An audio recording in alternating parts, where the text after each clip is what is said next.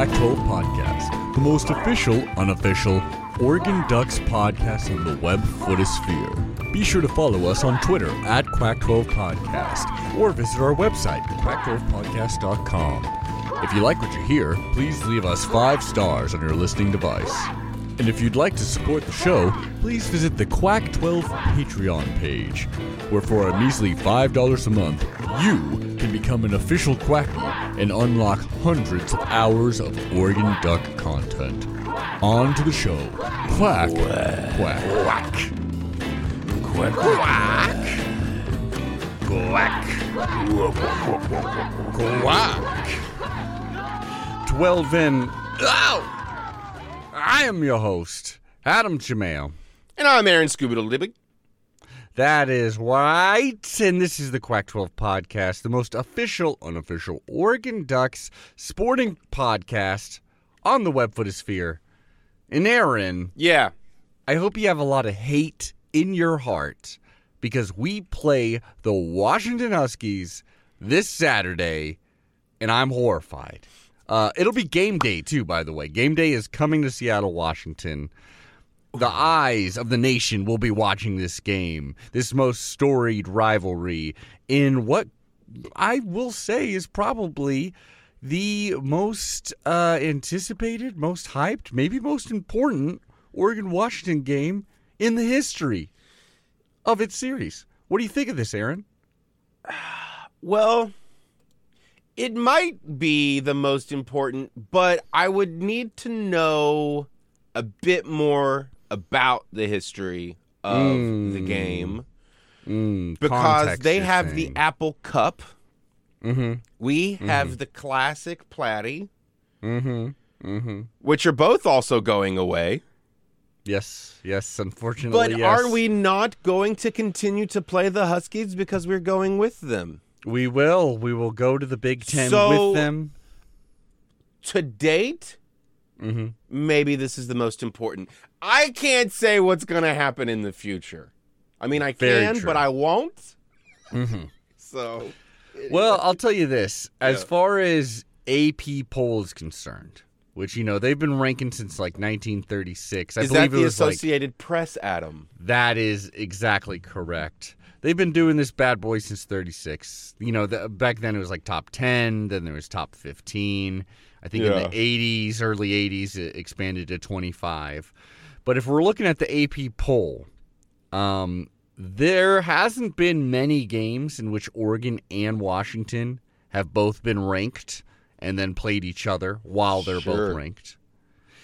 And certainly there has never been one in which both teams have been ranked top 10 like Right. they are right now. And undefeated is also a very rare instance. I'm not even sure if it's happened before. You it probably has because we played early in the season. But Here's the thing. hmm What is the thing, Aaron? The thing is that Mm-hmm. someone's going to have to lose this game. And we're both undefeated. Yes, and it's going to crush the other fan base's soul when they lose. Yeah, whoever loses, it's going to suck more. And the worst part is, in my preseason prediction, I said 11 and 1 because there was going to be a quirky one in there. Mm-hmm. And by jolly, I don't think this is a quirky game by any means.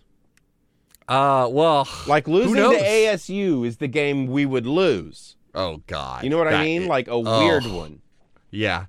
Oh, a weird one. That could be one. I mean, obviously Oregon State. That would be epic. Um, Mm-hmm. so I feel good that we're going to take this thing home.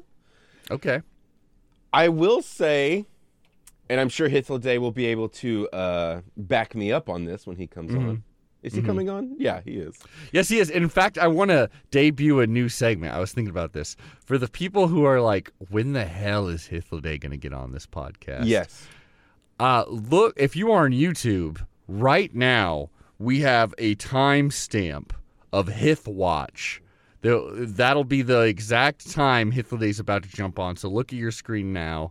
Otherwise, I'll add my voice and post right now to tell you where to jump, skip ahead to. Yes. I'll do a really clean one right now. 4311. All right, so it's in there. Yeah. For everybody that stuck around, thank you for choosing me over his Yeah. day. exactly. Everyone else, all those people that skipped ahead, those are idiots. Those are not yeah, real those fans. people Y'all who are skipped the ahead real are morons. They're, They're just more- let's be Hitzel Day's real. family, Let's who are apparently real. all in government somehow. yeah. Uh, and they're like anyway. yeah, yeah. So you know we have the secret society on our side here as the Oregon Ducks team. Mm-hmm. Uh, True quackies. yeah, yeah, yeah. We're gonna win. I'm not scared. Well, let me say this, Aaron. Uh, Wait, what this- was I gonna? Who knows? Oh yeah, yeah, this yeah. point. This was, all I was gonna say is that I feel like this is gonna be the game. It's two teams that have penalty things going all the time, so it'll just be a game of mistakes. We've been it pretty Might good. be boring. It We've might been be pretty good in penalties lately. ever. Yeah. Either way, who I mean, the Have we stakes are so We're high. good at it. We get like six or seven. Um, we may be averaging that, but last couple of games, like against Stanford, I think we had like two. My man, we're doing better. Yeah, but that's we're- Stanford. You know, that's a team that we're confident against. Well, I'll say our game against Texas Tech on the road. That is the one thing really holding me up. Now that was early in the season, obviously, but we looked like pretty flawed. We did have a ton of penalties, like you're saying. Yeah. and it was because of the ferocious road environment. And this road environment is going to be crazy hectic. You know, uh, they're not selling out as much as you would hope for a fan base. You know, that's like this hyped and and the, for a team that's this good and and for a rivalry this you know full of hate.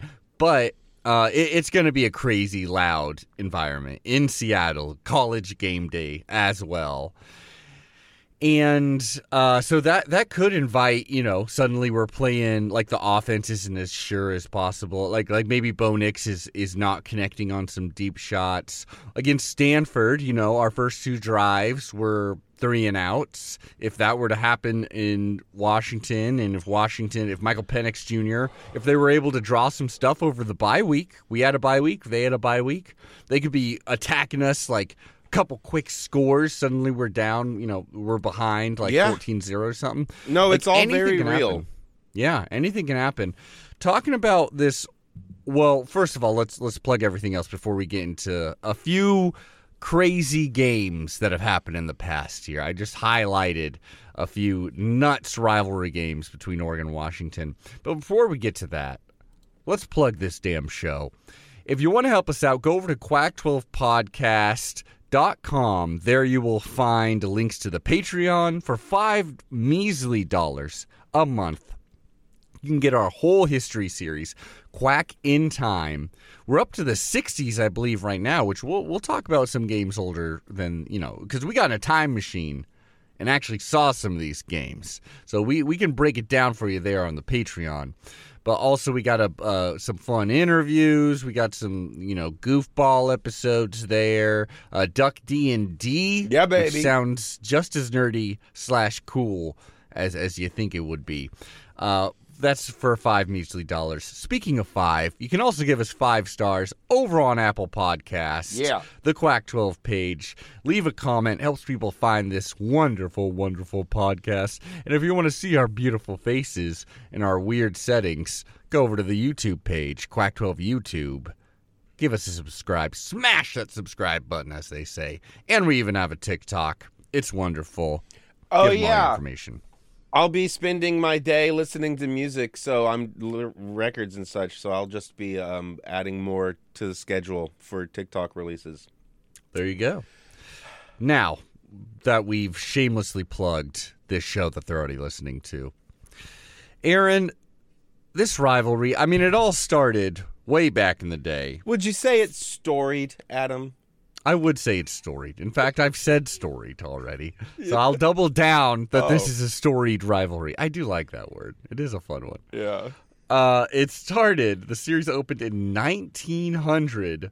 Surprisingly, I wouldn't think this, you know, considering like the state of Eugene in nine the year 1900 and the state of Seattle in 1900. Both are pretty podunk, but obviously one is still a, a major Northwest city and one is like a hick town at this point. Oregon dominated in that first game, 43 to 0 to kick it off. Well, And mhm. yeah. already first off, to, what do you got to say? Yeah. I don't What do you- know that was Seattle. I don't know that Seattle was a city at that point. It was just a logging community town with farmland everywhere, right? So you would say it's a town as opposed to a city, is what you're coming. I would down say it's a town. Well, in comparison Sure. to But then- Eugene, Yeah, it's a city. I would say. The thing I don't want to gloss over here Mm-hmm. is the fact that at this point, the only way between the two is on like Highway 99 or what we call Highway 99. Well, yeah. What, I, Which what would a highway be at that? It would no, right. not exist. It took yeah. a whole day. a road, a dirt road. It was a road trip, It which is just crazy to think about. That that's pro- I'm sure it took multiple days in 1900 to get from Seattle to Eugene. God, It had to, and it was probably fucking terrible. Probably literally dirt roads for all I know. probably We do uh, history, but not that much history, clearly. Um, but so then there was many, many games where we're going against them. I mean, obviously they got Gil Dobie, who who just was destroying us left and right That's in right. the early 20th century. Uh, he looks horrifying as well. Well, so you know, That's because it's it's because they're cheating. yeah, yeah. Every time they've ever beaten us has been because they're cheating. Fuck. And in fact, one game I wanted to point out really quick was in 1962. If you really want to speak about cheating, there's a really weird game where, I mean, technically it was a 21 to 21 tie. And Washington had a really good season in 1962. Us, not so much. But we would have beaten them, and it would have been one of their few blemish, blemishes of that season, except for as we were going for the game winning score, what would have been the game winning score, a mother, f- multiple Husky fans actually straight up tackled our man who was going for the touchdown. Like it's in the air, flying towards him. Larry Hill is going for it. And then suddenly, as the newspapers say, like, he's not only going against two Huskies, he's going against a bunch of Husky fans because they're already crowding the end zone, like just outside of the end zone. Right. And he's bobbling the catch, but like possibly could have caught it, but they just like basically bat that shit out of his hands from what I've found. Um, I wish there was more. I, I I found a couple different newspapers that talked about it. There wasn't as angry of Oregon fans as I would find. Like like Eugene Register just kind of put it as like, oh, and let's just say the Husky fans helped him out, and like Wow. so so that's certainly a bullshit one. The one that I think or this isn't even a game per se. But in 1948, there was a really big moment that I think solidified Oregon's hatred for Washington. Like where hmm. they really felt like if there were some kind of, you know, kinship both being, you know, Northwest teams, right. that this would have been the time for Washington to kind of back Oregon, but instead they stabbed him in the back. And that is so Oregon in 1948 had a great season. They were looking to go to the Rose Bowl. And at this point, that was due to like you kind of had to be voted in by your fellow teammates or your your fellow teams. Like the the conference voted you in. This is the Pacific Coast Conference at this time. PCC baby. That's right. Which at this point includes Montana. Montana's in there. right.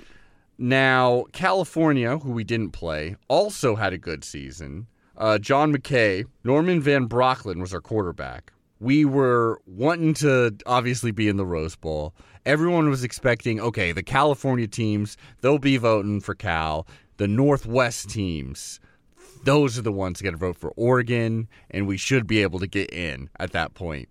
Instead, Washington not only votes against us, but convinces Montana to also not vote against us or to vote against us. And so we don't go to the Rose Bowl. We don't go to the freaking Rose Bowl. Cal instead goes to the Rose Bowl. They uh, lose to Northwestern on, I believe they called it like the Phantom touchdown because uh, Northwestern scores the touchdown, the game-winning score, but there's Okay. even a picture that solidified because Cal was being like, "No, they fumbled the ball uh, before he crossed the end zone," and there's a picture where that shows that he's fumbling the ball before the end zone, but. They're like, nope, we already called it. Northwestern wins. So they lost that Rose Bowl anyways. We desperately wanted to go to that Rose Bowl. Wow. We don't get to go. We hold that grudge on them forever, honestly. Like it, it never ends. Just like that 1960s those freaking fans, like we that stays in our memory as well. Now, as far as AP ranked games, I wanted to cover a lot of these cuz there are 8 of them, I do believe, in total. And that is which we have won almost all of them. 6 of 8 we've won when both teams are ranked in the top 25 because we got uh, in 1990 was the first one. We lost that one, unfortunately, 38 to 17. Washington was 17, Oregon was 19. But then in like 1995 was a huge one. That is, of course, a year after the pick. The pick, Kenny Wheaton's pick, in which Right. he, you know, like picked off Rock Huard, returned it 97 yards, even though he didn't really have to. Um, and, uh, for the win, and then that really that got us to like our first like Pac-10 championship. It really began the 12 straight wins of just kicking their ass. It was, and it it meant it was the beginning of uh, I mean, the transition into the Mike Bellotti era and what Oregon is like. It just so happens that 94 game solidifies basically where the Ducks are now. And it gets um of course this guy right here, old Phil Knight bobblehead. Um Phil The Knight goat. gets decides to just give us a shit ton of money. He's the money goat, baby. money goat, if you will. Um, but 95, we do win that game. That is a top 25 game. Uh, we beat number 15 Washington. In 2000, Joey Harrington, we just sit on the ball, which used to be Washington's way of winning, really.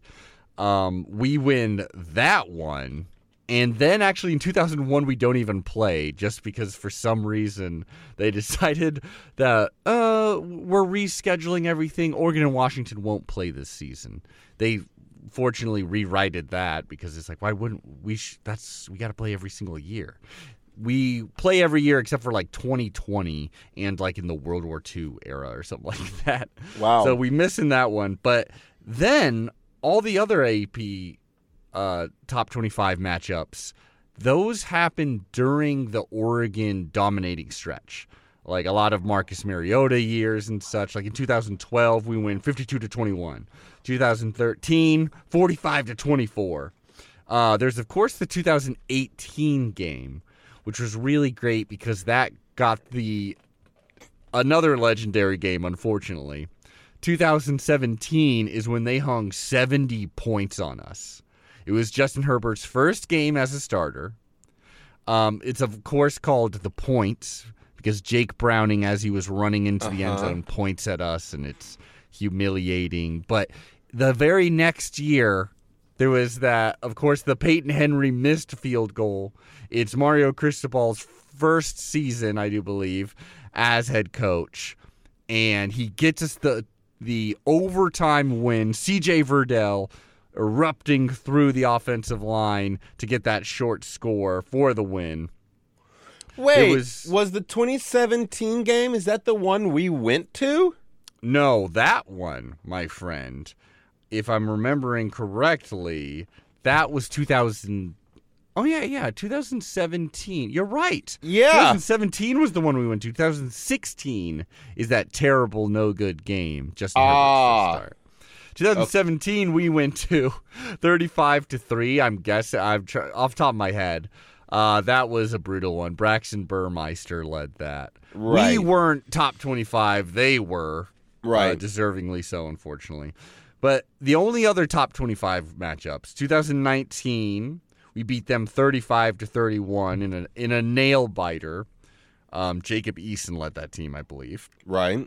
And then, of course, that brings us to last year's game, 2022, in which Washington, behind Michael Penix Jr., escapes Eugene with a win after Bo Nix uh, gets injured and, and plays kind of gimpy. And we even had an opportunity to like roar back, but uh, a really gimpy pass goes up in the air and it's it falls short.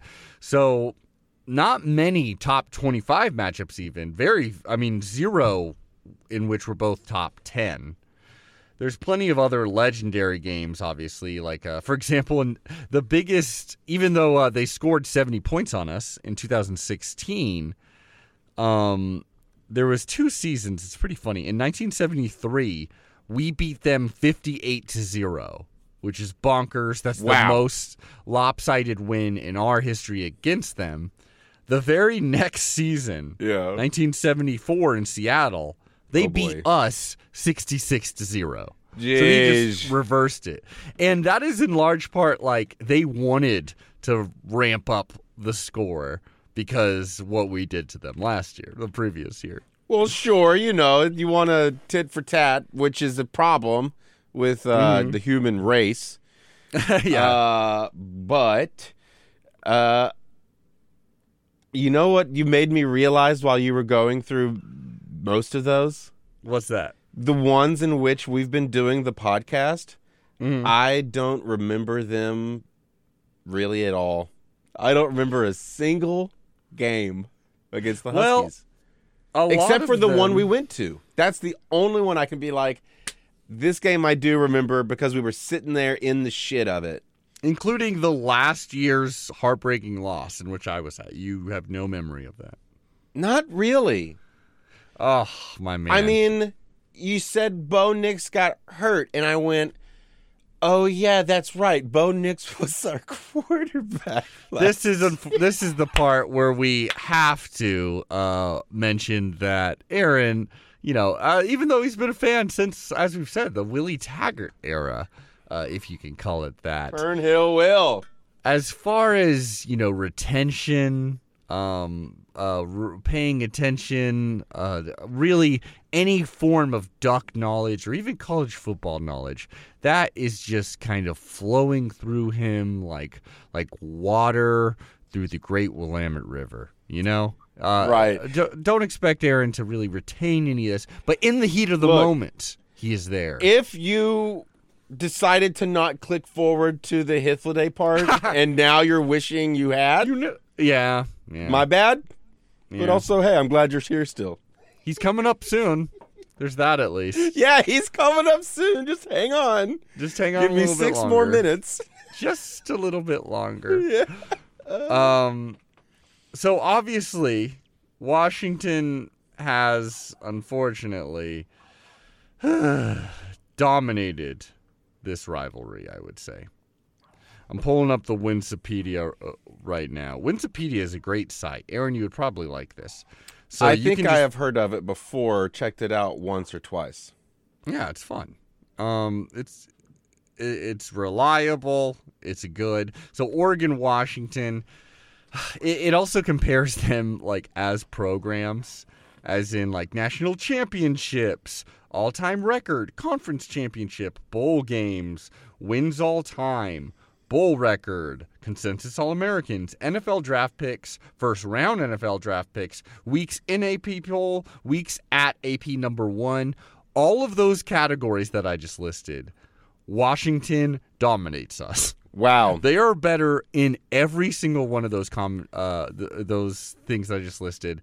The one thing we have over them, the one thing is Heisman winners. We have one Heisman winner, Marcus Mariota. They surprisingly have zero. Wow. I am a bit surprised by that. That doesn't mean 90s a whole lot either, I feel Yeah. like, though. Mm. The I mean, it other it ones, does, it the does, other ones feel Yeah. pretty important. I'd rather have a national championship than a Heisman. I'll tell you that much. Yeah. Also, well, okay. Here's what. Here's another question for Aaron who doesn't pay attention. I Mm-hmm. don't know what our ranks are. Have you brought that up already? Right now, uh, we are number eight. They are number seven. Right. Okay. So it it's only really it stayed the same basically. Uh, basically, yeah. I think we both went up one. Right. I think we should have gone more, but whatever.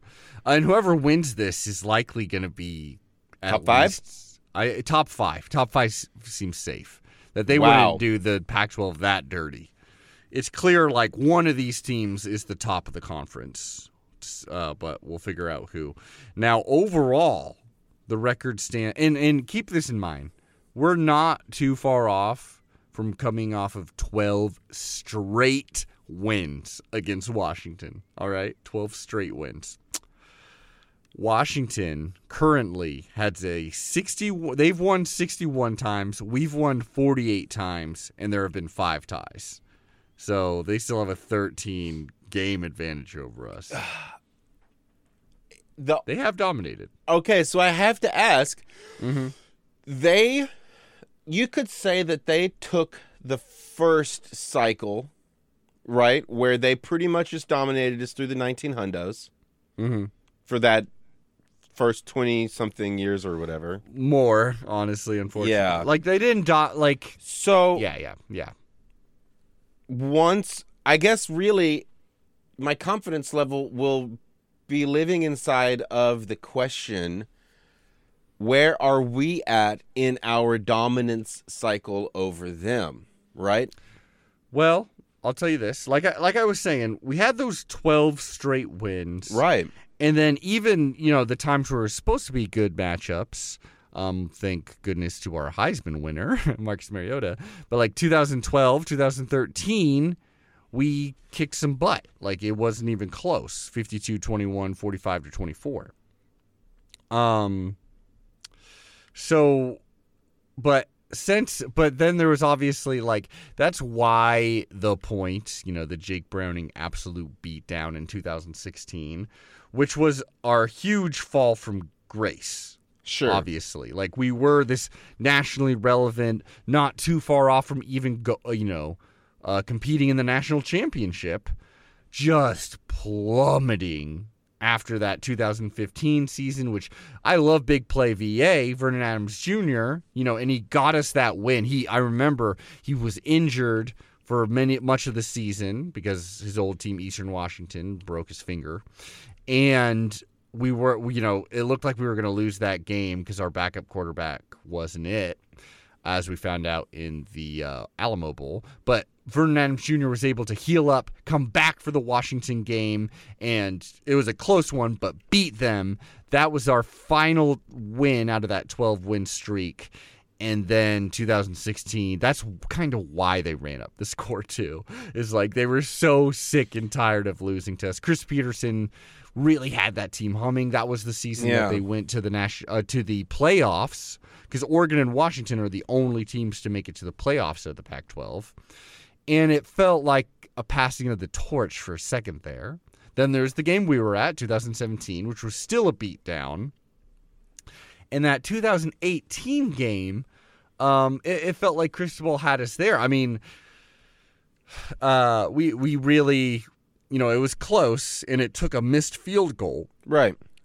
for us to get there, but we won, and then we lost in embarrassing freaking fashion to Washington State not too much later, and then Arizona even. But um, that that was Cristobal things, uh, but we got back on track after that because like 2019, 2020 was canceled due to COVID. Which means we win. we win, yeah, we we win that one, and then uh, but yeah, so I mean there was some less. So yeah, ones, that's what I'm yeah. saying. You know, We're back sure they've winning, won yeah. a couple over the last long period of time. Yeah. So how many more years of total satisfaction do we get before it switches back over and they start being the dominating power? Well, that's the question, man. I, I, I, think, it'll be a much more win back this and season forth. because of that, or this game because of that. I don't think we're. I don't think they'll ever really be like a 12 game. I mean, who's to say? I don't think either team's gonna win 12 or you know because they had a stretch too where I think they won like 14 out of 15 or something. well, that's what I'm talking about. Yeah. So they were dominant too. you know, you can over a span of 20 years, you can Mm-hmm. lose three or four of those games. I mean, you can sure. And so right now, we've lost two. So I'm just trying to say, I'm trying to figure out where we are in the cycle. I'll tell you this, Aaron. I'll tell you this. It's a new era. It really is. I mean, first of all, we're going to a fucking new conference. This is crazy. Mhm. We've always been in a Pacific conference, you know, whatever it was called. It was always based around the Pacific. Now we're in the freaking middle of the country. We're in Cornsville. So it really feels like, as far as the Oregon Washington, well, not only that, but it's very rare, as we've been pointing out here, that both teams are nationally relevant. Both teams are actually good, like on the same playing field. Like right now, Oregon is actually recruiting better than them still, but um, both teams are recruiting very well. Both teams have very good coaches, very good coaching staffs. Money is being put in, you know, is in both programs, comparably so. Like it, it's we're on equal footing, and that hasn't real and that that footing happens to be like top tier Right. college football, and that's a new era. That's a new era for this rivalry, which doesn't even really have a name. You know, it's just I liked Cascade Clash. I heard that. Yeah. when you when you break it all down, it Mm-hmm. just it just really sparks my conspiracy brain into well, we're about to head into a new market, so now you know what I mean? It's like they're putting Mm. a little spit shine on baby boys before they get thrown into the den of wolves kind of a deal. Yeah. Well, especially this is consider this is going to replace really the I mean the Blatty, the Oregon versus Oregon State game, just like the Apple Cup, Washington versus Washington State. It's possible that those games will exist on an annual basis, but So honestly, boring. it's unlikely. It's honestly unlikely. Do it in practice. And so it's gonna yeah. And so it's gonna be Oregon Washington in rivalry week. Um you know, when when when Ohio This is- State and Michigan are playing stuff. That'll This is like when those games happen. Hmm. When we are continually denied getting to go to the national championship, regardless of how good we do, Mhm. when they continuously ignore us. Okay. You know, there's that thing in basketball where it's like the uh rather than going to the thing, you go to the shitty thing and you try to be the best of the shitty. I'm not quite sure. Oh, when you're relegated in soccer, is that what you're talking No, about? No, basketball. The thing when it goes to the cha- the playoffs or whatever, and then it's like y'all aren't even good enough to go to the playoffs. So Oh, you're give you talking about college basketball, playoffs. the NIT. yeah. Okay. So whenever we don't get to go get to play the thing because the man keeps us out, Mm. we'll just have our own little four, you know, four team little. Uh Does that make sense? Like we'll play, we'll play Oregon State, they'll play Washington State, and then the winner Oh. of those two get to go play each other. We'll do Dude, our own little thing. Get get the idea of Oregon playing Oregon State out of your head because that's dead now. Like, We're doing it part of post what it is. season when everybody's like, "Oh, it's the playoffs! We're so excited." We'll be like, "Yeah, we're supposed to be there, but they snubbed us again." I mean, I like that idea. So we're just Or gonna just- have our own little thing. Or just like a June game against Oregon yeah, State. we'll have Sure. the Eugene High School uh, come film it and air it on public access. I watch that sometimes on Friday. I watch some high school games. I'm that much of a sicko. But Aaron, that's that's basically uh, that's basically it. That's that's a lot of the big high points of the rivalry. There's a whole lot of Washington just dominating us, especially in the Don James era. Though we in 1980 we did get a good, uh, you know, like we got a little. We ruined their season a little bit, but then they had a great season at the end. So it's been mainly Washington beating us. There's that one great stretch, which happens to coincide with Washington in a rare downslide, while Oregon is in its highest uptick in its entire history. Those two things happen to combine. Um, other than that, this is this is new territory, man. And this Saturday is is going to determine a whole lot because this is the hardest game. Utah, I mean, in Salt Lake City, that is a tough one, but they are not what we thought they were going into the season, especially with their injuries. But just in general, um, USC also, it's just it's just their defense is so freaking bad, and they're playing in Eugene, so on the road in Seattle, this is the toughest game. Um, this needs to get all of our attention. Both teams, like we said, had bye weeks, so they're like full focus on each other. College game day will be there, so the whole nation's watching it. Wow. This is. Do you remember just- that it feels time like when you got to be famous on game day? Oh yeah, oh yeah. Well, now See, you that's the go stuff there. I remember. I don't remember the games for shit, but all the little things surrounding them, that's the stuff I'll remember.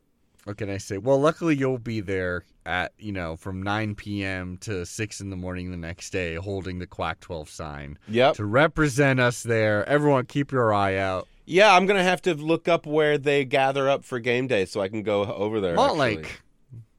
huh? The the campus, UW campus. But like by the stadiums, in the quad, in Eh, the red figure it out. square. I think the quad because they need enough space. You know.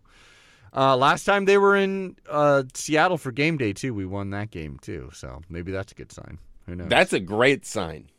Also, a little extra spicy juju here. Um, game day for some reason, specifically Pat McAfee, one of their more loud, annoying hosts, he's been talking a ton of shit on Wazoo and the fact that they do their flag, you know, old crimson at every single college game day. They've they, no matter where it is oh in the yeah, country. I feel like some big company took those people as a commercial. Anyway. Oh, I'm sure. Uh, but they he's been talking crap about them. So there's a lot of rumors that a bunch of Washington State fans are coming to this game just to like, you know, shit all over them. And so there's going to be hopefully some Wazoo fans joining in on the hate for us. That's what I'm hoping. That's what I'm hoping. For us, yeah, well, against the Huskies, therefore for for us. That's what I hope.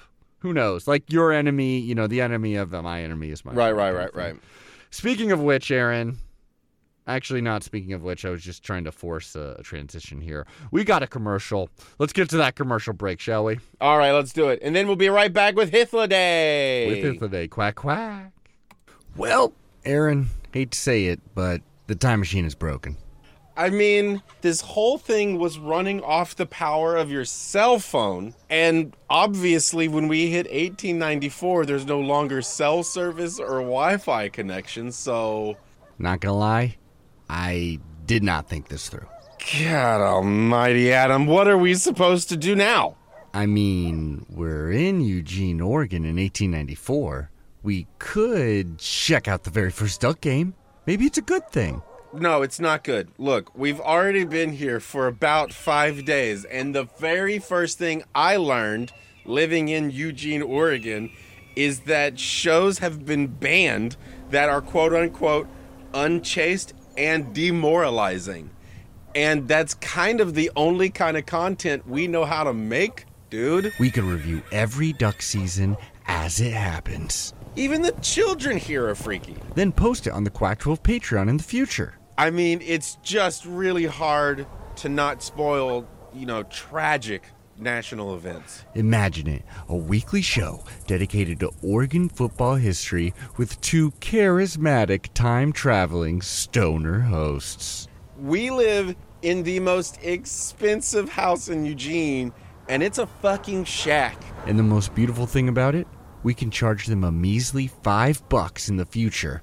And when we get it in the past, we'll be freaking millionaires comparatively. And I'm talking robber baron status, baby. Adam, I make bugs fight in a shoebox just to simulate television. All listeners would have to do is go to patreon.com slash quack12 and sign up for hundreds of hours of duck entertainment. But the hooch is good. In fact, it's kind of got me wanting to try my my own hand at it. That's right. For a measly $5 a month, that's patreon.com slash quack12. Now let's go watch them lemon yellows give those hay seeds what for. And keep your eye out for Dr. Schroeder's blueberry wine. And we're back on Quack. Quack quack quack quack quack. Aaron, there's a lot of hate in our heart, but in order Not for mine, us, baby. well, that's But I get why you say it. I understand the sentiment, but I don't like the word. then I raised you wrong because you should have hate for these people. Yes, that's so funny. These Bad dad. Bad dad. Absolutely. By the way, you know one thing I don't like? AI is officially getting into every single aspect of our life, including our hate week. Because lately on, on Twitter, on X, yes, it's a terrible website, but I'm still on it, at Quack12 Podcast. Um, lately, instead of all these, you know, fun little, you know, people would do fun little clip arts, little weird videos, gifs, you know, maybe just send some good old fashioned hate words to people. The latest trend has been AI art to like, you know, puddles peeing on a husky and then they just post that or like huskies tearing apart a duck and then posting Uh-huh. that and i'm just like it's just lazy as hell Well, it looks weird no, it's i don't not. like it What you're talking, what you are upset about is the fact that you're talking about a technology in its infancy. So you're going to Yeah. get output that looks like a baby could make it. I'm not gonna because like it- the problem is, Yeah. we're not as a civilization, we're not prompt savvy yet. As we integrate AI into governmental systems, and the average university goer stops learning to code and learns how to prompt then you're going to be like, AI is the coolest thing ever because now I know how to prompt it, and I just made uh, my own movie that's better th- than anything Score Cheesy has ever done. this sounds terrible this sounds exactly the reason why i hate it and fear it but Hey, old man, all I'm trying to say is move out of the way, all right? yeah yeah yeah yeah yeah that sounds terrible. Then we don't oh. even have to play the football games. We can just let the algorithm tell You're us telling, who won. yeah. Are you telling me you would prefer to have 400, 500 corrupted human individuals deciding the fate of billions of people Instead, over a computer that can look through time? yeah, but who's, say- who watches the computer? That's what I'm saying. The prompters. Aaron, Aaron, Look, I need I need to show you my sci-fi novel called The Prompters. It'll I'm make everything clear. I'm sure. Yeah, and then join your weird religion. We're gonna get on a yeah, boat yeah, yeah, and go yeah. out into the Mars, uncharted waters or whatever. Yeah, Mars.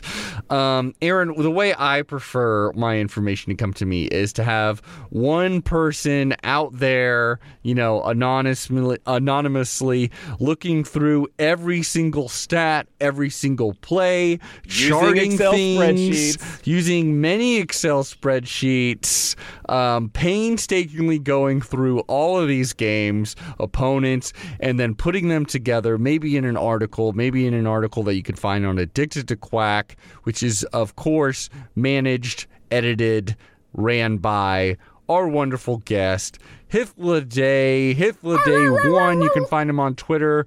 How you doing, addic- uh, Addicted to Quack? I almost called you. Uh, Hythloday, how's it going, buddy? Uh, I'm well. How are you? I I'm uh I want to win this game so badly. Is there I mean, are you nervous the day? Are you nervous for the game? I know you find comfort in stats and in actually watching this footage, but is do you get the same just gut just wrenching that all of us other Duck fans do? No. That's that's, That's that must why be I do this.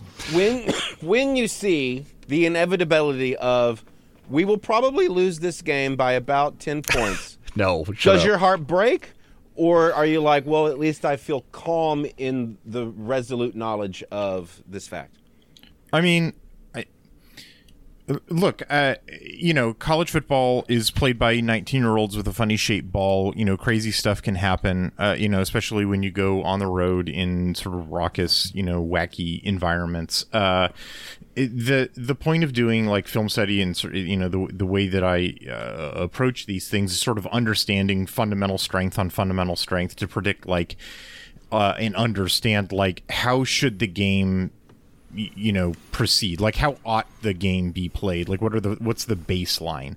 And like and sort of understanding, you know, what does the game look like if they played the game a hundred times? What would it look like, you know, ninety times out of the hundred times, and there and then understanding that like maybe you just li- you know so that if the game like goes sideways because of some special teams craziness, you know, or or you know the ball bounces some funny way, or you know the opponent just gets away with some you know cra- super uh, lucky play or something like that. Because you decided to run CJ Verdell instead of like Yeah. kneeing it yeah. to run out Oh my some God. clock. Right. we'll talk about You know- that later. Don't worry. like uh you know that that you can just appreciate that like oh i just live in one of the you know the many strands of the multiverse in which a crazy thing happened and it's it's like rather than feeling like the weight of the universe is upon you uh, of you know you're just like oh a crazy thing happened okay well crazy things happen you know So Hitler's our Doctor Strange. That's actually the title we should have been giving him this whole time. Oh, he's shit. he's because he's looking at all these multiverses and he's seeing it, you know. Like when we beat Ohio State, that was him like pulling up the the one signal to be like, this is the one universe in which we beat Ohio State.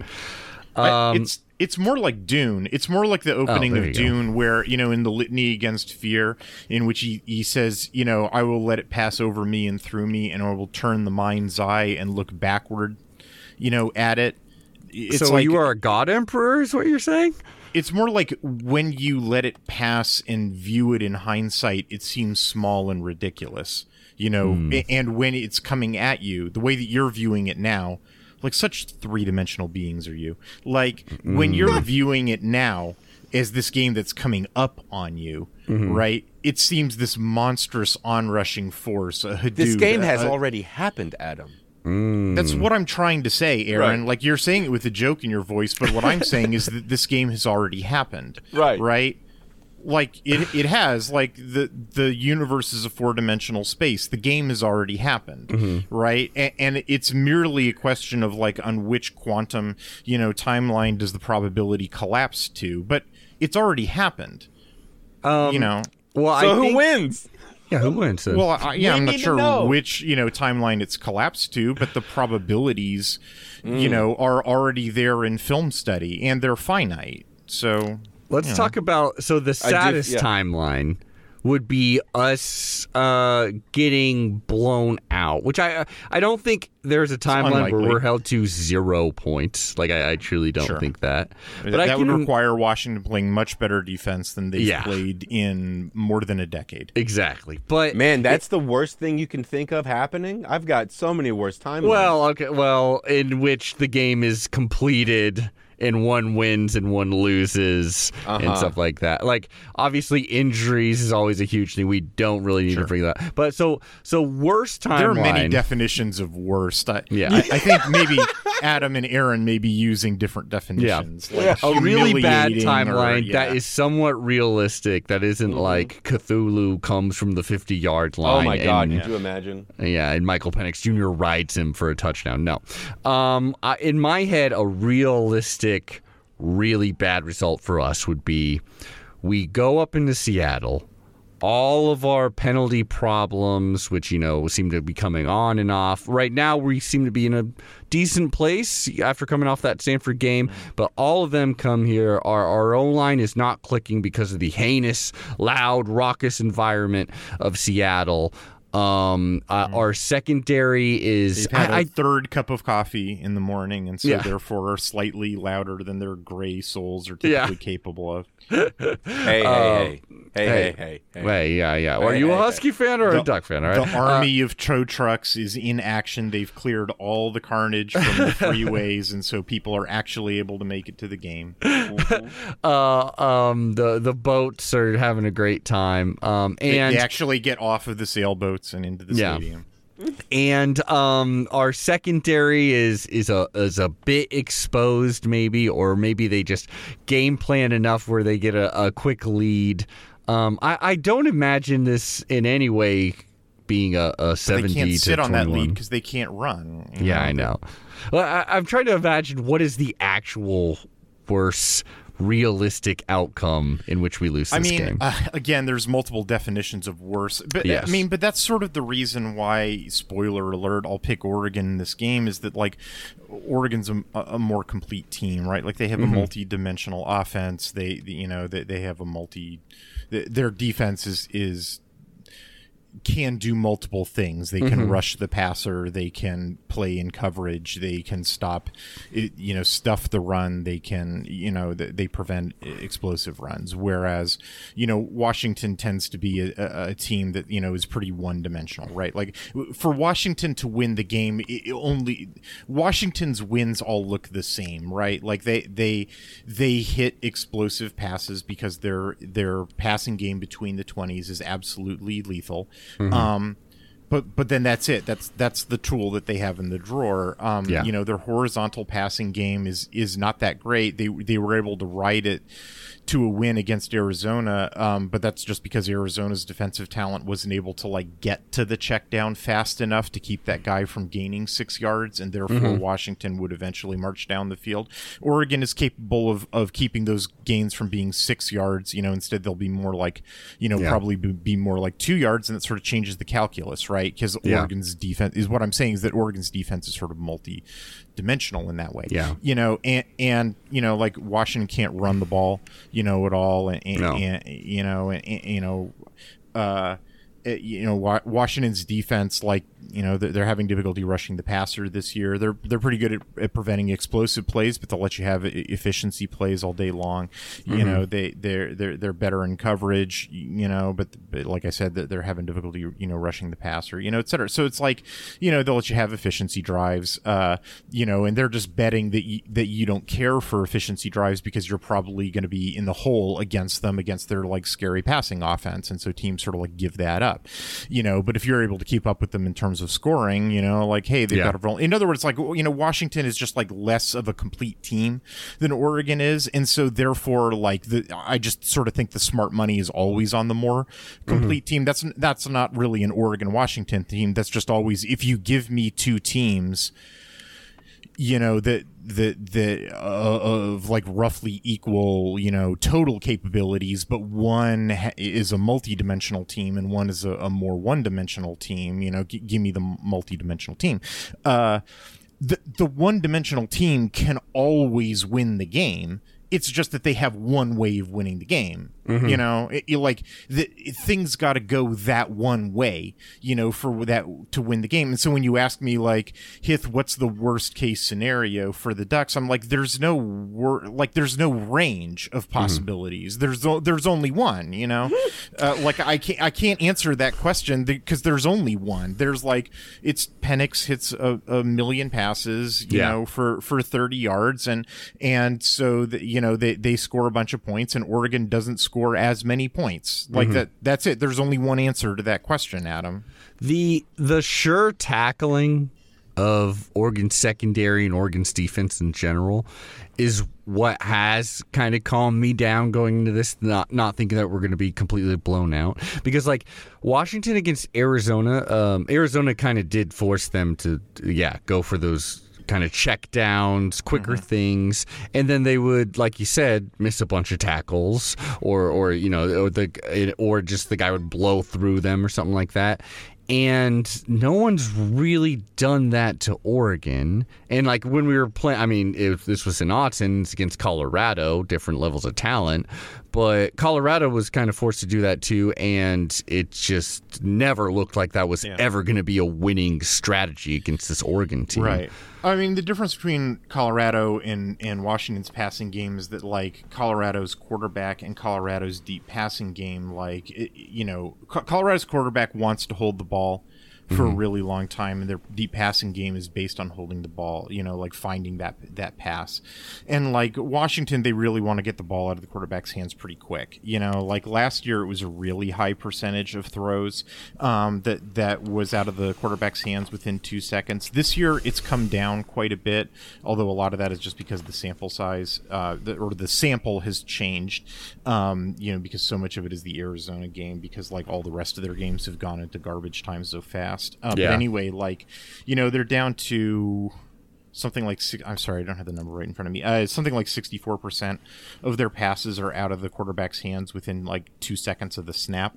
Wow. Um, which is, I mean, yeah, but it's sort of like it's the nature of Kalen DeBoer's passing system, which I've been watching for four years now because I, you know, I started watching his Fresno team in 2020, right? Because Oregon opened with them in 2021 and I've got like four years, or like I mean less than that because the 2020 season was shortened, and I've only got five games in 2023. So whatever that works out to, you know, that many games on Kalen DeBoer's passing system, and like I can't quite crack it, you know, uh, in, terms of like what the the pass is going to be based on pre-snap reads, but it is based on pre-snap reads. It's why they do so many, you know, man in motion things. They're they're creating, you know, that's what the man they, they they're constantly setting a man in motion pre-snap, and what they're doing is a revealing man versus zone coverage, and B they're begging for zone because they really just shred zone coverage, and then C based on that they're identifying where your hole in coverage is going to be, and then they're just nailing you with it, you know, on the pre-snap read.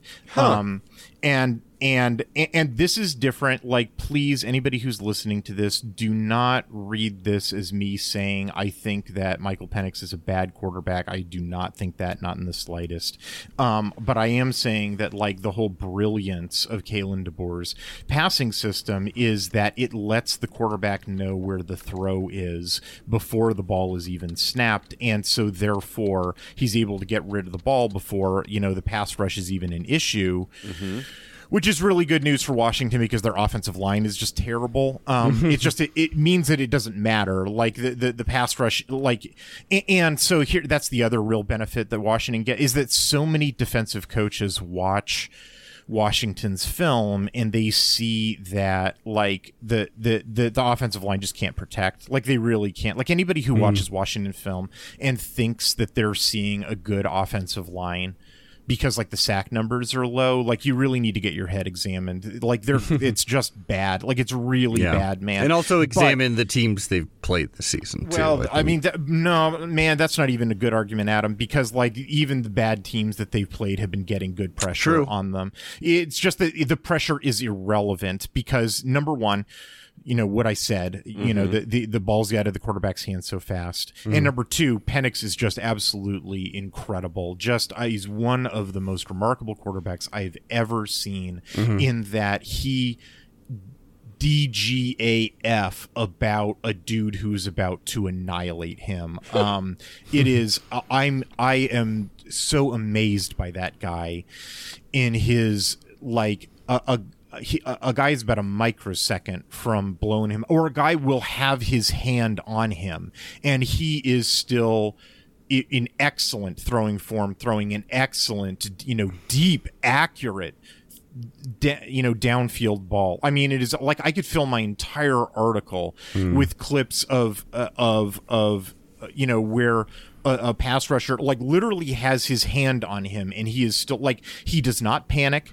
He doesn't try to scramble. He doesn't like go down i mean he will eventually wind up on his butt because that's what happens when a defensive tackle is sitting on top of him but like or is you know contacting him but not before the ball is off. You know hmm. it is it, it's it's just absolutely amazing like he's got no fear and Yeah. he, his his throw his form doesn't break down or his accuracy doesn't break down. And not only that, but he's paired with like an OC and a coach that are also willing to be like, hey, if you if the deep man is open and there's a possibility, if you think you can Yeah, do it. nail a perfect pass, Yeah, then they go for it, man. Yeah, they don't Yeah. alter the system. They don't be like, uh, yeah, yeah, yeah. A, th- that's number. There's another part, but I'll, I'll, I'll back you up. T- You're you're totally right. They're they don't they don't act. Some offensive coordinators are just like, oh man, we are giving up so much pressure. We better abandon the pass. You know, we better do some different things. Not these guys. They're like, nope, this is working. I believe in you. You know, Michael, go for it. You know, and they do over and over and over. So like, good for them. And then the other thing is they've got like three wide receivers who are just excellent, you know. And if you go to man, which is the right way to beat them, you should play them in man. Um, but like most teams do not have the ponies to keep up with them in man and snap after snap after snap. Um, like you can, like most, like it's actually you know most teams can't handle doing man against them. In fact, my article is going to be filled with clips about like here's even like a low level G5 team with five all five of their receiving targets being covered in man for three seconds, and therefore Penix has to get rid of the ball. You know, mm-hmm. like you can do it, but it's like, can you do that for seventy snaps? Yeah. You know, like because if you fall down once, he's gonna find it and you know, fifty yard pass touchdown. You know, like so that's it. You know, like it's that's really hard. You know, it's really hard. Yeah, I, I, I mean, obviously keep your eyes on this feed because we will be diving deeper into this team, deeper into this roster before the big game. But uh, as of right now, you know, I think we should move on to the rest of the Pac-12. Yeah, But I feel zero worry. even before that, Aaron, I just want to because I don't really know where I'm going to jam this piece of information that you don't have in, and it's not really relevant to anything we're talking about. But I wanted to tell you. So, Miami, they're playing Georgia Tech, right? Okay. And Mario Cristobal, like pretty ugly game in general, but they are up. They can win the freaking game. I think they're around like like under 40 seconds or something like that. Like enough time where if they need the ball, they win the game. The other Georgia Tech is out of timeouts. Sure. They need the ball, they win the game. Instead, Wait, they run on. the ball. Well, am I wrong? You need to clarify because Aaron is imagining something. Yeah. He- What? He's imagining that you take a knee to the ball and try to like punt it with your knee. oh yeah. No, you knee. You just You take get- a you knee get on the field Okay. and you let the clock run You out. oh, did it. I Okay, yeah. underestimate Aaron? You Did I- did. Uh, that everyone gets one with that. But He's All right. fallen. He's fallen for my ploy. The man thinks I'm an idiot. Now I strike. yeah. Uh, so literally, all he has to do is knee the ball, run out the clock. You win the game. Instead, they elect to run. Right, which is uh-huh. like, in theory, once he's tackled, you're still gonna You're run out the fine. clock and you're still gonna win the game. The only thing you need to not do is fumble. Well, the dude fumbles, and that is like rare. Like it is kind of crazy that he fumbled, but that's why I mean, everything that happens in this is crazy. and then and then so the- Georgia Tech now has the ball. They're still like, you know, hovering around I think like 40 30 yard line. So they still got not much time and they have to get a touchdown to win. Right. Somehow Georgia Tech's receivers, which this isn't a team fully loaded with talent or anything, No. get behind all of Miami secondary. The dude uh, quarterback rolls out boom, passes it, touchdown pass, final seconds of the game, boom. Mario Cristobal loses like truly like the discussion has opened like this is one of the worst botched coaching like last second losses in our wonderful college football history. I mean, obviously Wow. there's a million uh, there there's only so many ahead of it in the history of the entirety entire This sport. is what happens. It's like yeah. This is what happens. Anyways, uh, I just want I needed to pepper that in somewhere. We don't have much time. We should well, get it's it's to the relevant Pac-12. because there's a, a similar thing that happened to Oregon. Yeah. against Not exactly the Stanford in same. People it's have not exactly the same. comparing it and a bit too it, much. It drives everybody crazy because, like in the Georgia Tech game, it's like a series of very low probability events has to happen in order for Miami to lose. But like it's a zero probability event of them losing if they just take a knee. Yeah. And so like the difference between a low probability event and a zero probability event is infinite. Mm-hmm. So like that, you know, that's what causes people to lose their mind. But like as an analyst, what causes me to lose my mind is that like the end of games are immaterial. The the thing that's material is that they were within striking distance of Georgia Tech, a team Yeah. that they have like a massive talent advantage versus and Georgia Tech got blown out the week before by Bowling Green, a team that just got blanked by like I forget Houston or some other like team that's not very good. Uh like yeah, that's the you know like if you want to look for evidence of Mario Cristobal like you know having a, a rough time at at Miami, the fact that it the the game was close enough to uh, Yeah. Miami of Ohio. Oh, that's funny. Um, Miami of Ohio. was the beat that them. Just blanked. No, the, Miami of Ohio blanked Georgia Tech. That's right. Or, or uh, then Miami, Miami Ohio played Miami of Bowling Ohio Green. week one, Bowling right? Green destroyed Georgia Tech. yeah. Yeah. Uh, yeah. So so like yeah, I mean just yeah, it's r- ridiculous. Uh, Was there? um, some kind of end game like if if the running back was to you know gain three yards, It would that doesn't- set some kind of precedent for the? If you the would have been yard? tackle, he if was- the play would have ended, No, like actually, Aaron is is is onto something here. The running back had like had 99 yards. He'd just come back from like a gruesome injury, and he had like 99 yards in the game. And so Cristobal was apparently trying to get him to 100. Because, Sure. like that's a number worth you know? it. Yeah. yeah, well, I mean, obviously, and like I said, it's a low probability of the sequence of events that had to happen is so low probability, it's almost not worth worrying about. It's just Yeah. that it was versus a zero probability, Yeah. event, you know, and the difference right. between low and zero is infinite.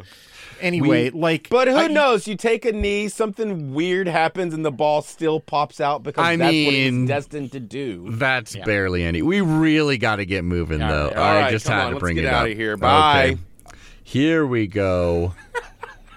the great segment of them all that I I always love forget to that. pull Thanks up. for bringing it up. Oh yeah, it's fun. Of course.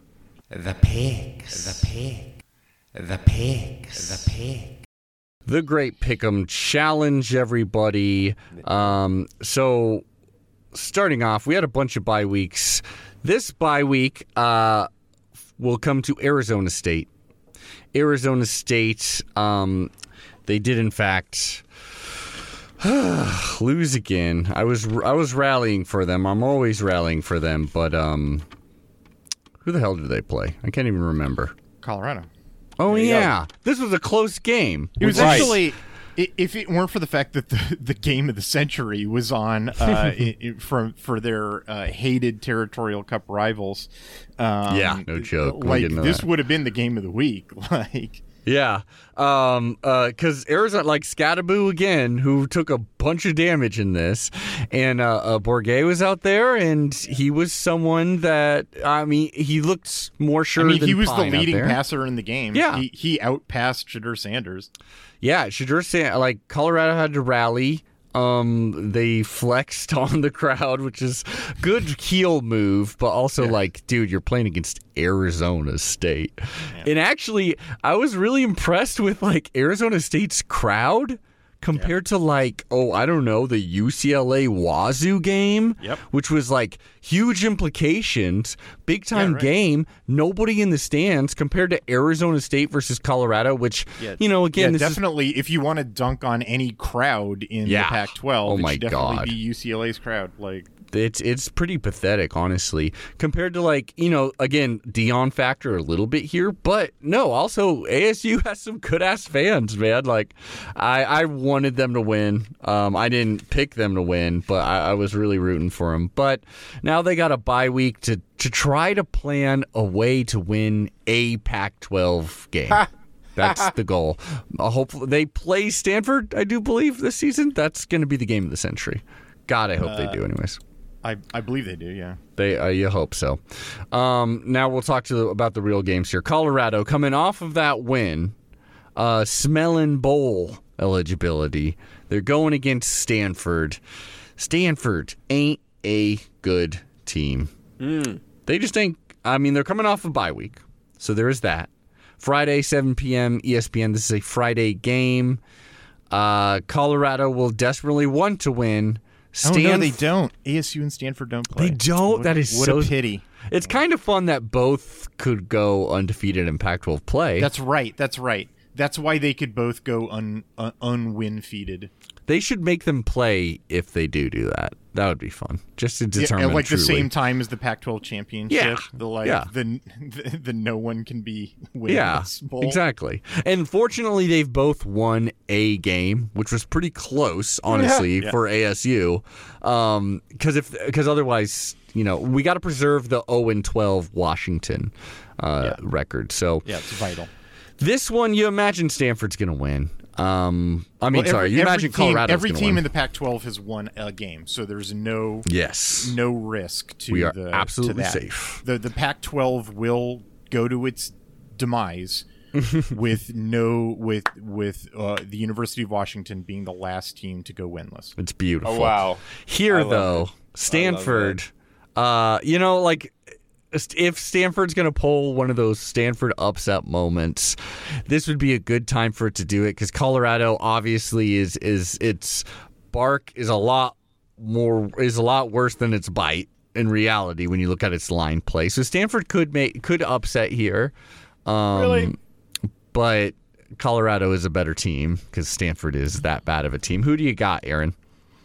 Oh, I'm going with Colorado for sure. Of course you are. I think you're going out with them the rest of the season. I mean, I probably might. I like, uh, I like the idea of them, and I don't even get advertised them.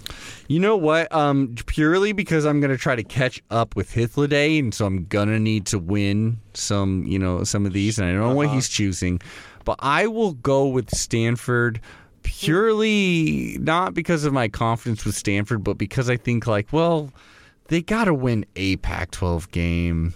This is unfortunately in Boulder too. I think that environment's going to be pretty crazy because fans are going to be like, "Oh, we can maybe watch Colorado win. That would be nice."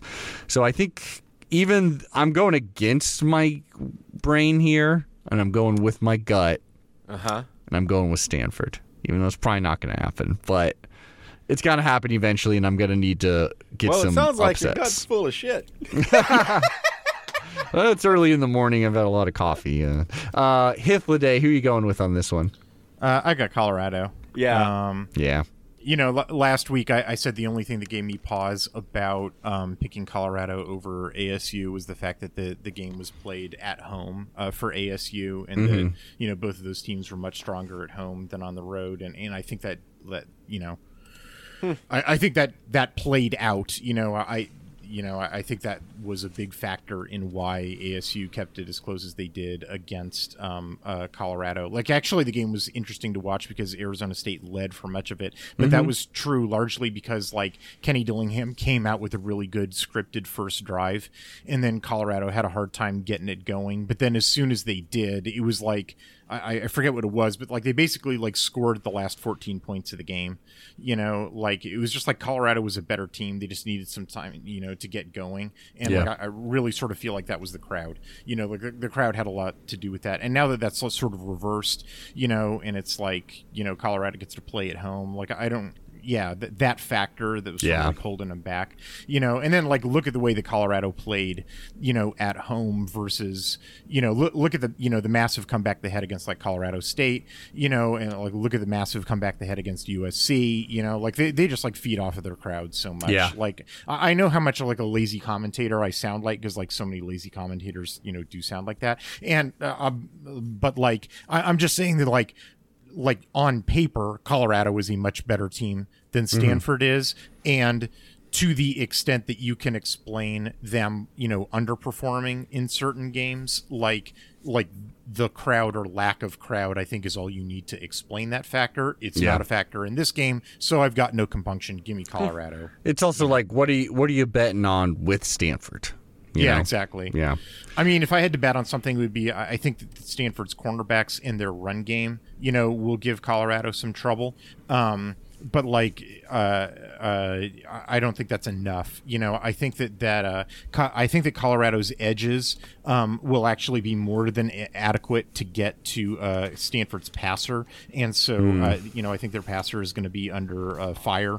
Uh, I think it's whoever Stanford selects for their quarterback, uh, which is a fraught question, is going to be under fire all day. Um, and I, I think that uh, that that that Colorado has enough passing weapons to attack against the middle of the field, um, where Stanford is very vulnerable. So I don't really think that they're going to have any difficulty, you know, putting up points against them. Fair enough. And also, Hythloday, I just want you to know, I don't think anyone would ever say you're lazy. So Oh, thank you.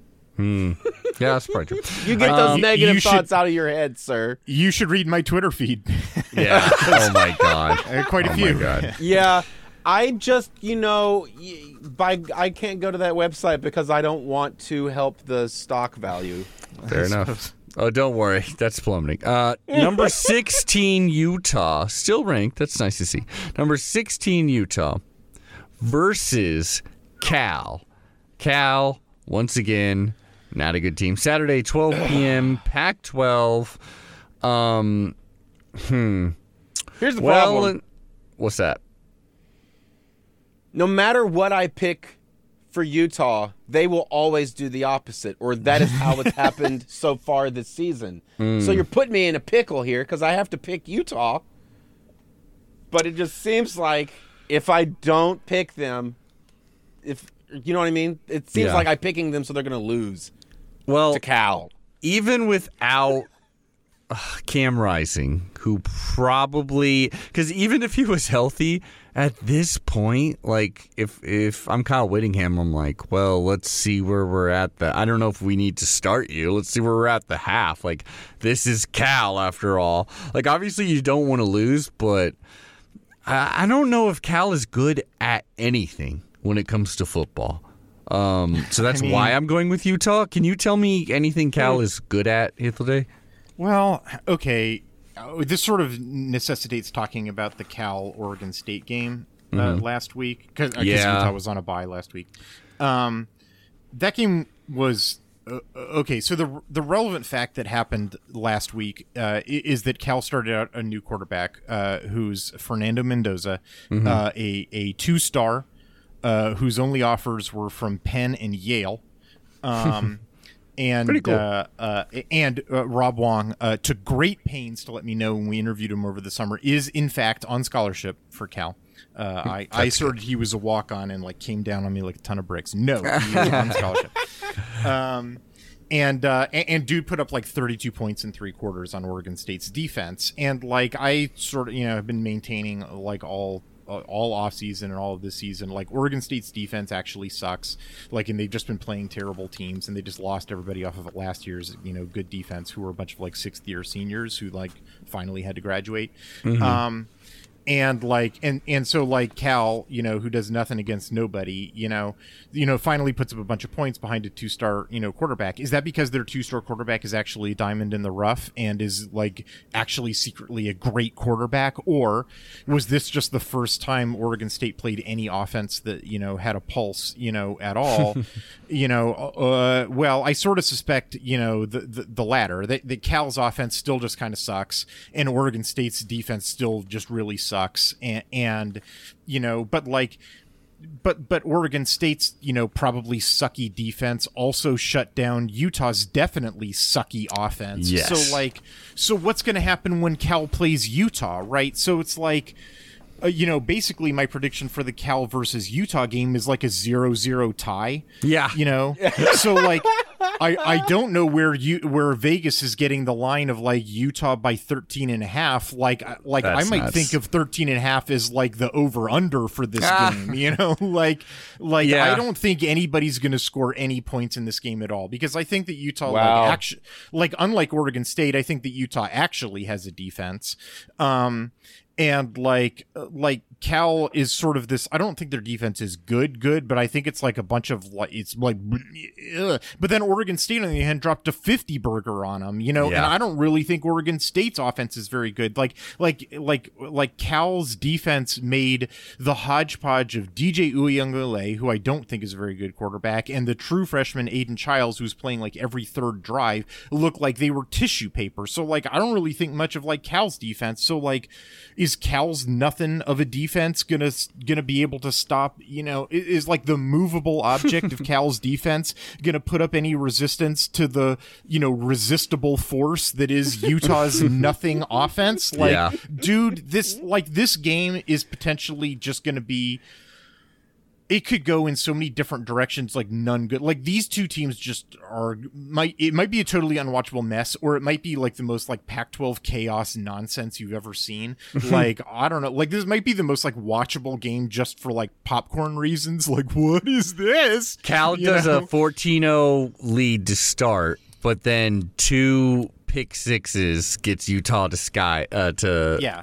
tie it, and then a, a safety to win. yeah or something or like, like, this game is like nothing but pick sixes Yeah. just like like the game is entirely defensive scores, you know, or like it's it's six to four all safeties, you know, or like So you going with the home stuff like team in Salt I- Lake yeah, City? Yeah, look, I'm I, I'm I'm picking Utah. The game is played in Rice Eccles. That's the only data point that is necessary. I Mm-hmm. think both of these game these teams, for different reasons, you know, just Cal because Justin Wilcox is a terrible roster manager, and Utah because they're injured to hell. Um, Yeah. you know, just suck out loud this season. Um, and so like, who knows what happens when two teams that suck out loud play? Um, but when I'm faced with two teams that I don't know the answer to, I go with the home team. And Utah's got like one of the biggest, you know, home field advantages in college football. So give me the home team. There you go. Oh Um, well, shit. I didn't get to pick. Yeah, you said Utah. No, not? I only said every time well, I you make go your with them, they do first, the opposite. motherfucker. So who do you got? Cal. Okay, that's wrong. you. But all I right. honestly would not like. I wouldn't fall, fall out of my chair shocked if Cal won Yeah. this game. Like The- Utah's because, like offense has any been- like wacky yeah. things could happen, you know. Utah's offense been nuts. Um, this one, of because course, like number guess seven. what like we ha- we've already established a circle of suck in the Pac-12 right Hmm. you know because Utah beat UCLA which just beat Wazoo which beat Oregon State which beat Utah you know and like the question is like does that mean all four of those teams are real good or does that mean all four of those teams are real bad? Uh, I'm kind of inclined to thinking like all four of those teams are really kind of incomplete and jer- and kind of like herky jerky. You know like they they've got like some good things going on but like their lines aren't very good. And so like any given you know the the the result is like any given team can beat any other. In, in like the the not like top couple of teams of the Pac-12 that here this is the line that won't surprise you in any given year of the Pac-12 any team can beat any other team on any Saturday There we go. so like guess what Cal and Utah are any team yeah. so any outcome could occur Well, hopefully not in this one. Number seven, Washington at number eight, Oregon, Saturday, twelve thirty p.m. ABC game day. Aaron, where do your allegiances lie? Right here. I thought- Who's winning? I thought the game was at Husky Stadium. it is Washington at Oops. I Ducks? I hit the wrong thing. Is Okay. this I said it's at Eugene. Is this mistake here enough to uh to You to brought down the game. us? There it goes. Well, obviously it's the Ducks all day, baby doll. You're going with the Ducks. I I I'm trying to think if this is a value pick for me. Could I go with the Huskies just Are you kidding simply me? to catch In up? This To catch up. I'm trying I mean, to you think. know what my pick is already you're trying to catch me Exactly. You're going with Oregon. I will uh I'll do this. Just so if we lose, I can Wow. have some sense of being happy. And as in No, the can't. sense of being right, I'll go with UW. okay. My favorite team. Here's the deal. If Washington loses, Mm-hmm. you lose three points. what? No. I don't want to do no, that. no no no That's not fair. That's not That's fair. not- I'm already not cool. taking a. uh, I'm already It's a going on a penalty limb. for going against your own team. It's ridiculous. I'm already going on a limb here. You should want me to do this. You you want to catch up to me if you're sure of Oregon. So we'll skip right ahead to that. We'll, we've already talked to number 19 Wazoo versus Arizona, Saturday 4 p.m. Pac-12 Network. Uh, Wazoo is coming off a a honestly not as close uh loss against UCL as it looks. It it was pretty. The offense was just stuffed. Well, I don't in know about opinion. that. Uh, Wazoo was actually moving the ball pretty well, but then they kept turning the ball over, and Yes, that then is true. they started sucking. It was Yeah. actually kind of weird watching that game. Any, anyway, I Uh, mean, it- you're you're you're right that by the second half of that game, Yeah. like UCLA's defense had them straight up shut down. But the first half was crazy in that Wazoo was really moving the ball well. Yeah. But then UCLA would poke the ball out. Well, and there was that 14 point swing where it's Yeah. like UCLA was about to, you know, was like Yeah, knocking yeah. on the end zone. also is true. And then a pick six. And then suddenly it was, uh, I did Washington State have the lead at halftime because of that? Uh, Uh, I it was a lot of missed oppor- I mean, Yeah. UCLA didn't which is why I great. say like incomplete teams. You know. Yeah. Exactly. Um, and, and in front of nobody. Like maybe if there was a, a better home field advantage, but there was no one, no fans there. Versus Arizona, which Aaron, you called. You said Arizona was going to beat, uh, you know, top ten USC Oh in the Coliseum, and it nearly goddamn happened. Oh, Triple it didn't happen. Whenever I looked, it was tied or some shit. well, They you stopped opened up watching, the game buddy. seventeen to zero. Yeah, they led Wow. seventeen to zero. USC rallied back. I was just like I was I was ready to convert to Schroederism. I was like I don't know what garments you have to wear for that, but like, I was Yeah. ready to buy them. uh, Noah Fifita. just corduroy. engineered it. Yeah, it, it was very fun to watch. Very uh, some stupid coaching in that one as well. Um, some bad special teams plays. there was a lot of stupid coaching on both sides of that. Yeah. game. Caleb Williams ends up just doing crazy Caleb Williams. Wakes up yeah. and then just decides to win the game. Arizona nearly freaking had it. Are you back in the Wildcats again or are you going with the other cats, the Cougars? Uh, I feel like at this point it's probably smartest to go with the ranked team in this scenario. I don't see Arizona being able to muster a whole lot of life after whatever has been going on. So Washington State. Cougars. Okay. Well, they are the home team. We all know the Palouse is a pretty gnarly place to play. Though, Also, I just want to bring up it doesn't look like a cougar head. It looks like a snail. Hmm. I can kind of. I mean, it looks like a cougar head to me, but um, I get what you mean, snail wise. it looks like it looks like Battle Cat from He-Man. yes, yes, it does. Um, like the W looks like armor, you know. I I'm That's not the sure. I don't think Arizona's good enough. Uh, you know, Jayden de Laura may actually be playing for this next one too. I don't think that Arizona is good enough to win in I, I don't know that that's an advantage. I know. It- me too. Like I would be more confident in them. I like Noah Fifita more. I would have more confidence in them if he was starting instead of just the wild card, wild cat that is Jayden de Laura. Um, on the road, was and Wazoo's had like a good enough defense that I do think they're gonna win, but I think this will be really close. I do think this is gonna be a close one, but I will go with the Cougs on this one. How about you, Hiff? Uh, I'm going to go with the Cougs as well, basically for the reasons that you stated. I do think it's interesting the defense that Johnny Nansen for Arizona has trotted out the last two games, where they basically play seven defensive backs, like against the last two teams that they played, uh, uh, Washington and USC, which are you know pretty pass-heavy teams. Like he's probably going to do it a third time in a row um, against Wazoo, which is also like a you know pat, pretty pass-heavy team, and it's probably going to work. Um, uh, uh, you know, UCLA completely shut down, you know, the remnants of Wazoo's run game without a whole lot of effort and just, you know, rushing three. Um, you know, Adam, because the, the, you know, Wazoo's O line kind of stinks. Um, Yeah. Like so, you know, I don't think they're really going to pay the price uh, uh, for for for playing a light box. Um, so, like, yeah, I am also predicting a, a low-scoring game or a, or a, a tighter game.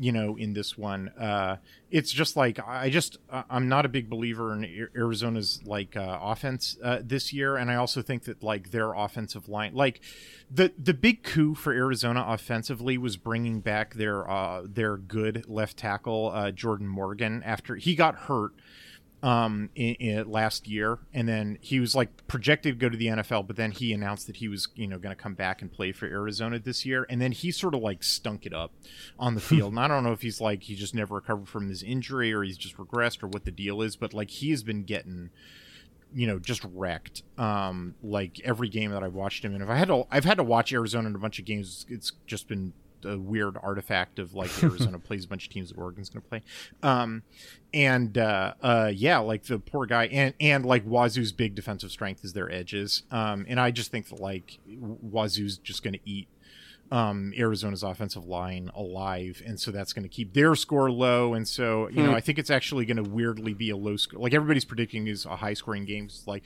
oh man, these offenses, but I actually think it's going to be a low scoring game, and like give me the home team in a low scoring game. Yeah.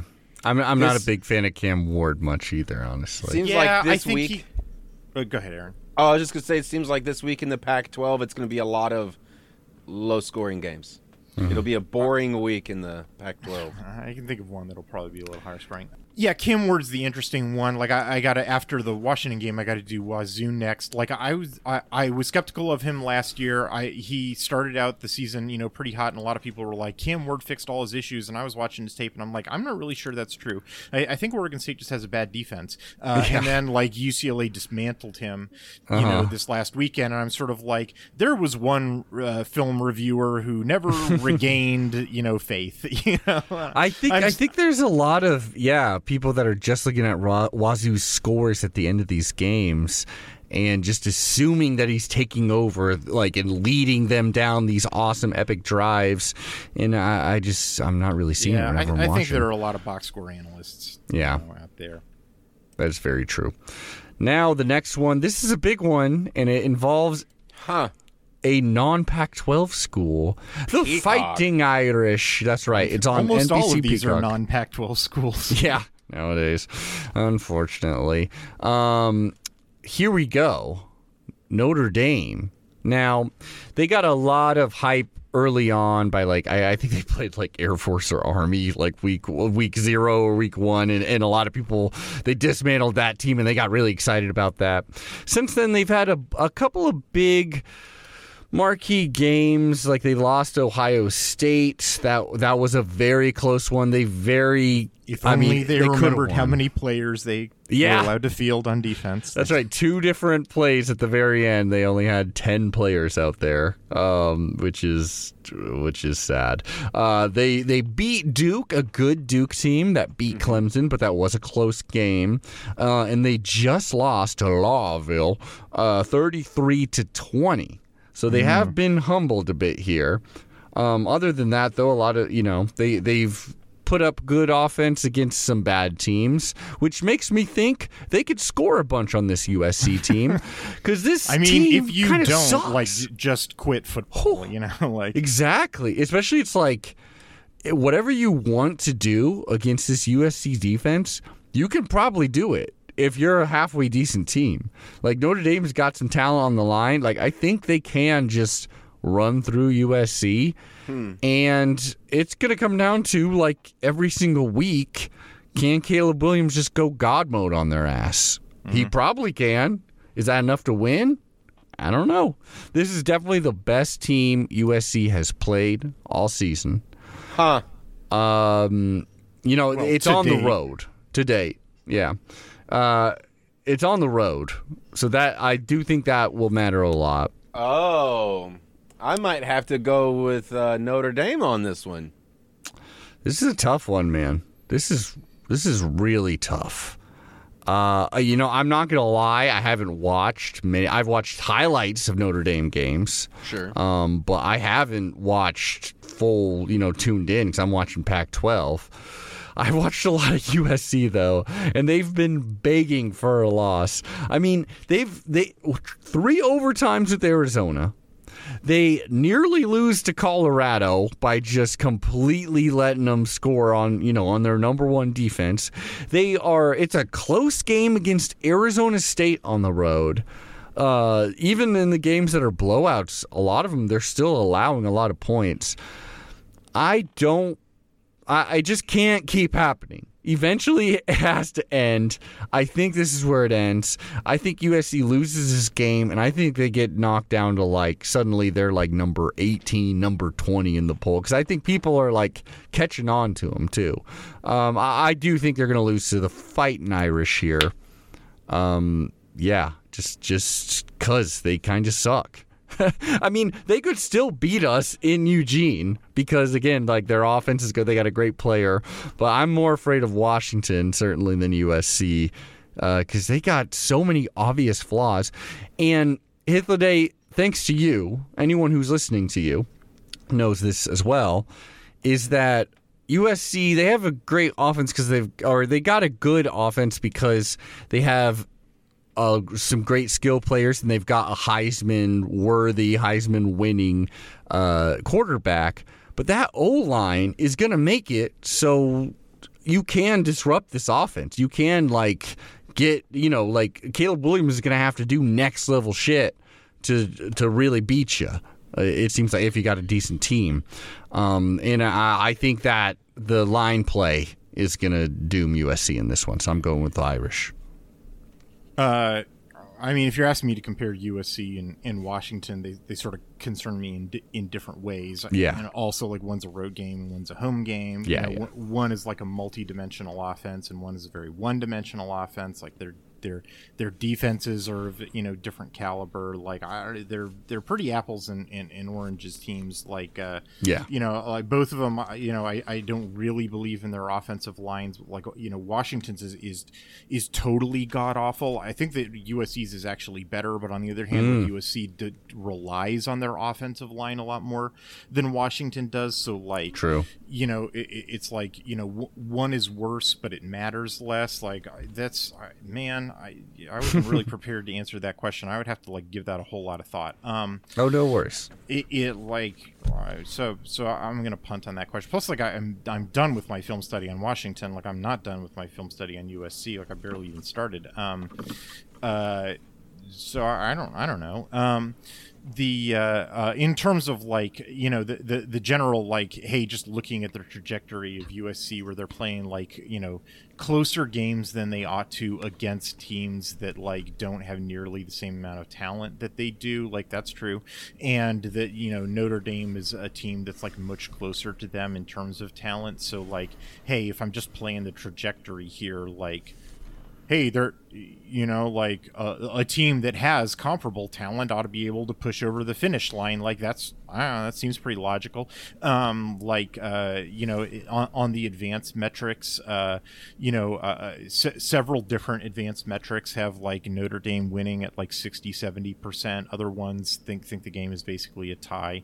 Um, at any rate, you know Notre Dame is the home team. Not that really matters, you know. Like uh, you know, South Bend is you know tends to be fairly quiet, um, but uh, you know, you know, it's still the case that the team that has to get up and travel tends to play at about a two point disadvantage of their normal output.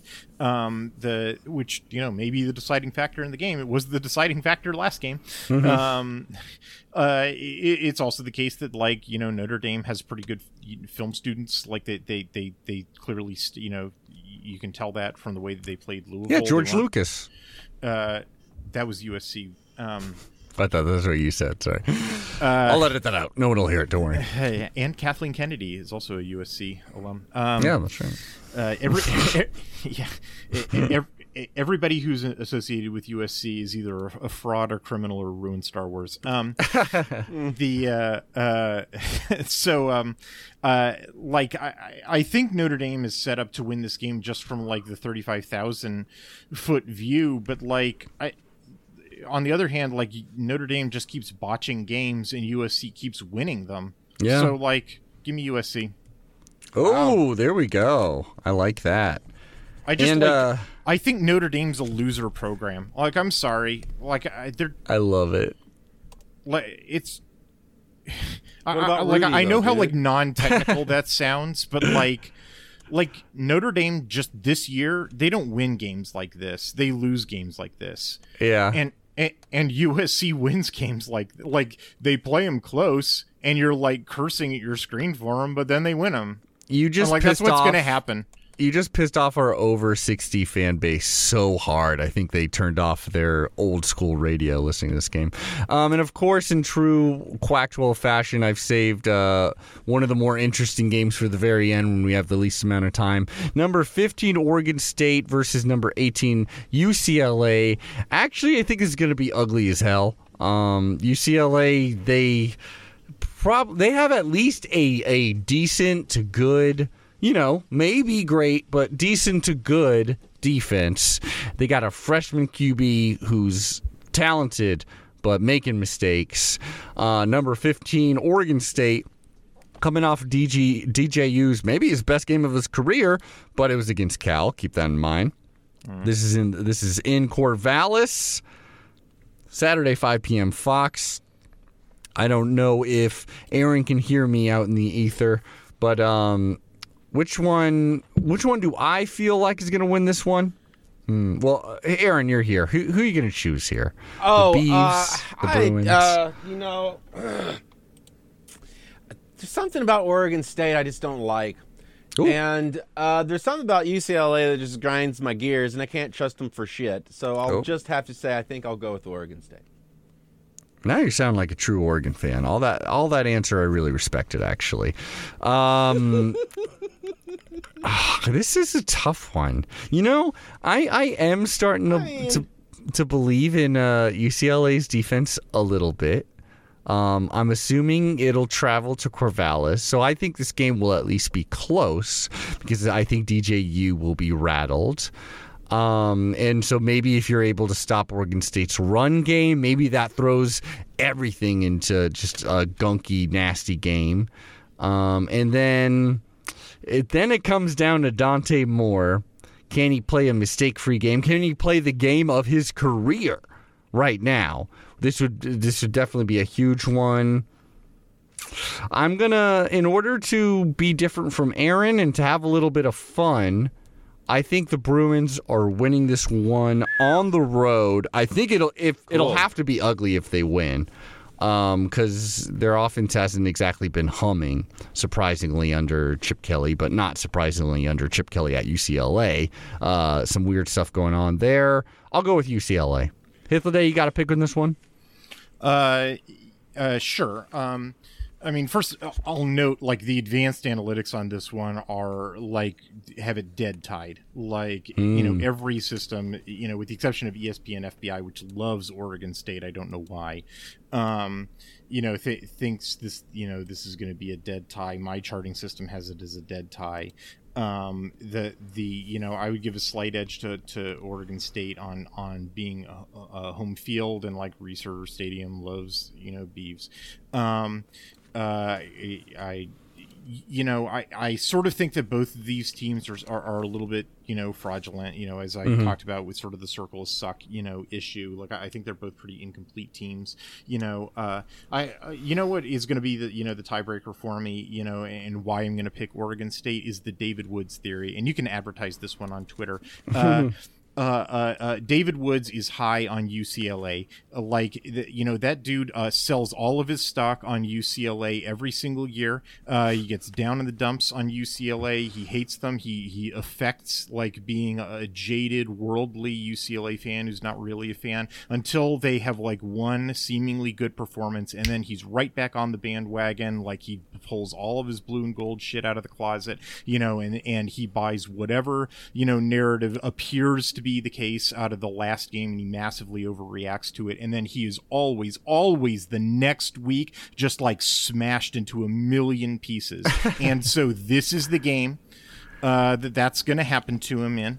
You know, like Oregon State is just going to smash him into a million pieces. They're going to score a million points on UCLA's supposedly good defense, and like, yeah, that illusion is going to be shattered. Like I get, you know, on the David Woods theory. Uh, yeah, Hythloday's vicious today. He is David Woods, podcast of champions. Uh, yeah, a friend of the show, I think. Yeah, maybe. Who knows? Um, way to like go! Those are the making David. Woods tweets about how UCLA has a good defense look stupid is the most reliable clock in college football. So yeah, that does sound about right. That does sound about right. We'll see how this ages. We'll see if David Woods uh, has something to say about it. Here we go. So this is where we were last week. Adam had 33 points on the season. Aaron 30. Hythloday 38. Really pulling away. Now uh, Hythloday and I made the exact same pick, so that's not going to change. However, so Aaron only got two. Uh, Hythloday and I both got three. There's only four games played, so we'll see. This is still a close one. We've we've we've varied in picks this one too. But Aaron, Aaron almost got us on the game of the week. I mean, Yeah. it's so crazy. That one should have been worth I was more points. sweating bullets, man. Like, That one should have been worth more points. Maybe in the future here we'll do like if you're choosing like a, you know, by like f- you know two touchdown underdog, you get an extra point or something like that. Hythloday, Aaron, we've come to the point of the show where we're gonna make some crazy predictions here, very specific predictions for this Oregon Washington game.